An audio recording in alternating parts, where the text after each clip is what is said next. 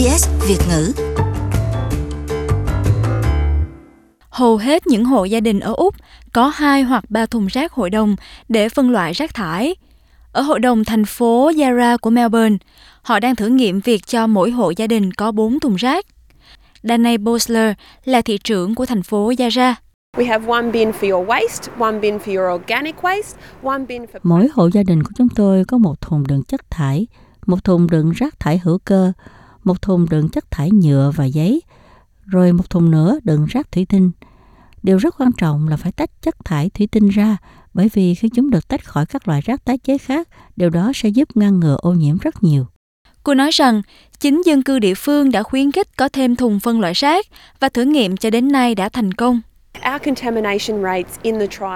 Tỷ lệ ô nhiễm trong khu vực được thử nghiệm đã giảm từ 15% xuống còn 3%.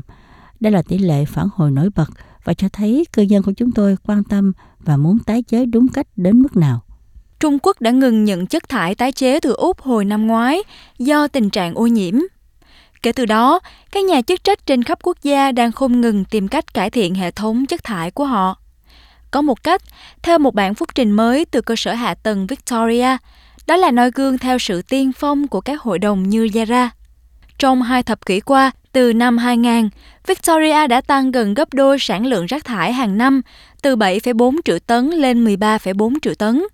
Cơ sở hạ tầng Victoria khuyến nghị người dân tách nhựa, giấy, chất hữu cơ, thủy tinh và kim loại khỏi chất thải thông thường để có hệ thống tái chế hiệu quả hơn. Giám đốc dự án của tổ chức Elisa McNamara giải thích cách thức hoạt động.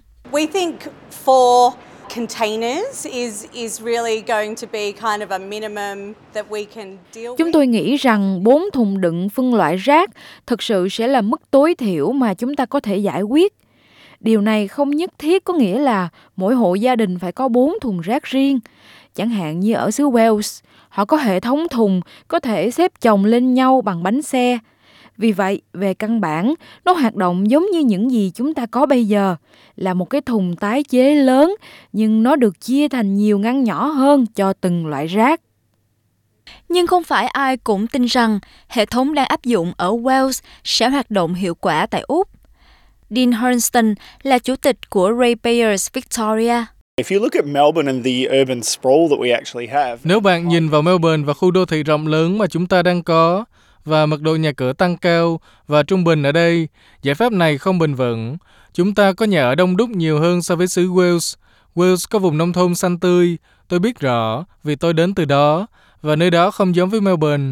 Sự hoài nghi của ông được Ủy viên Hội đồng thành phố Sydney, Linda Scott, đồng tình.